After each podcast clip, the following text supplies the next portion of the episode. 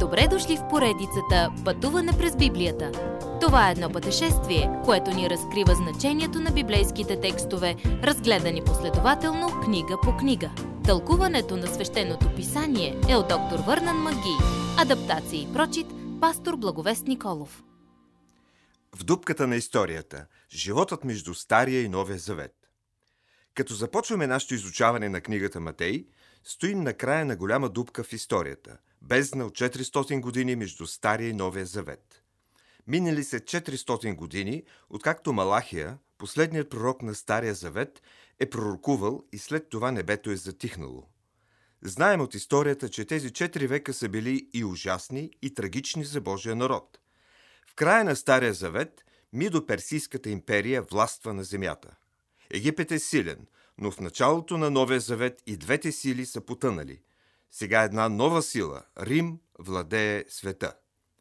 Когато книгата на Матей и Новият Завет започва, тя започва с позоваване на родословието на Исус, като описва всичките предци на Исус, започвайки от Авраам през Давид, после през годините на плен, чак до Йосиф Дърводелица. В много отношения това родословие е изключително важно, тъй като целият Нов Завет се основава на неговата точност. Матей нарича Исус Христос син на Давид, син на Авраам.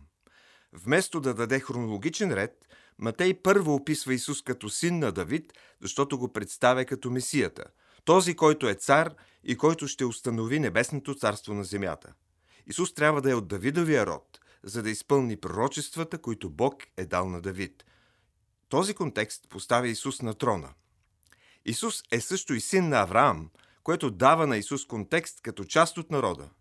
Бог каза на Авраам, в Твоето потомство ще се благословят всички народи на земята.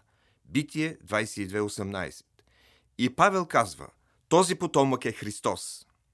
Галатяни 3.16 Матей ни показва изумително нещо в родословието.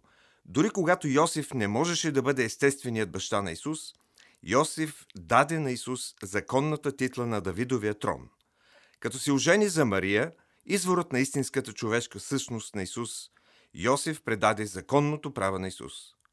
И Мария, и Йосиф бяха потомци на Давид, така че когато дойде времето те да бъдат преброени, и двамата отидоха в Витлеем, Давидовия град, където пророчеството каза, че ще се роди Месията. Изброяването на имена и фамилии не изглежда скучно, но всяко име е история. Историята на един човек е как Бог го е видял, запазил е историята му и го е употребил, за да изпълни своята по-велика цел.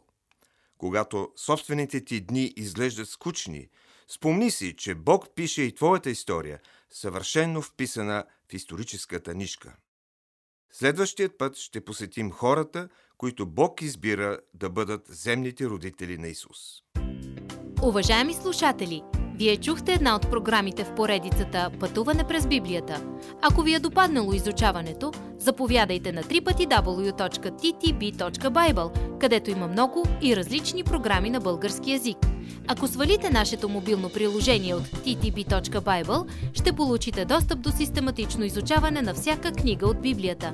Разкажете ни как Божието Слово променя вашия живот, като ни пишете на електронната ни поща info@studio865.org или в нашата фейсбук страница Пътуване през Библията.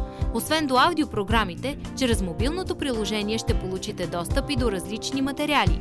И на още едно място ще намерите нашите обяснения на библейските текстове. На платформата YouVersion за всяка книга от Библията ще намерите наш план за прочит и аудиопрограма с обяснение на прочетеното. Благодарим ви и до нови срещи в онлайн пространството!